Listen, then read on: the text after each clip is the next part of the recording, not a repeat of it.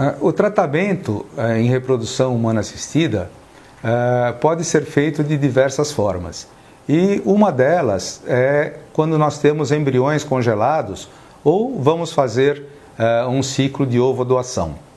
O tipo de paciente pode ser, inclusive, paciente jovem, paciente com mais idade, não importa muito, mas o importante nesses casos é que nós tenhamos um endométrio preparado adequadamente para receber os embriões. Uh, o que nós utilizamos como uh, medicamentos de primeira escolha são os hormônios uh, femininos, o estrógeno e a progesterona.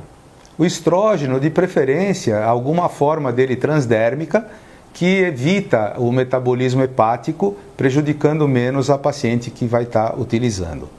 E a progesterona é a progesterona micronizada e normalmente utilizada por via vaginal. Uh, nós começamos a monitorar essa paciente sempre com ultrassonografia depois do quarto, quinto dia do início da menstruação uh, e vamos determinar quando vamos, eh, iniciamos uh, o tratamento com estrógeno. É um tratamento progressivo, uh, onde a dose é duplicada e triplicada e a dose de manutenção é essa que foi triplicada.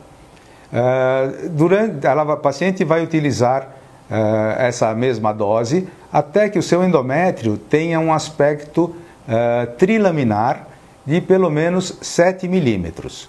E a partir daí podemos introduzir a progesterona, que ela vai iniciar quatro dias antes da transferência embrionária, numa dose de 600 miligramas por dia, normalmente divididos em três doses, ou existe um, um produto que é um gel, que é apenas uma aplicação uh, à noite, a hora que a paciente for deitar. Com isso, quando vamos fazer a transferência, esse endométrio vai estar apto para receber os embriões.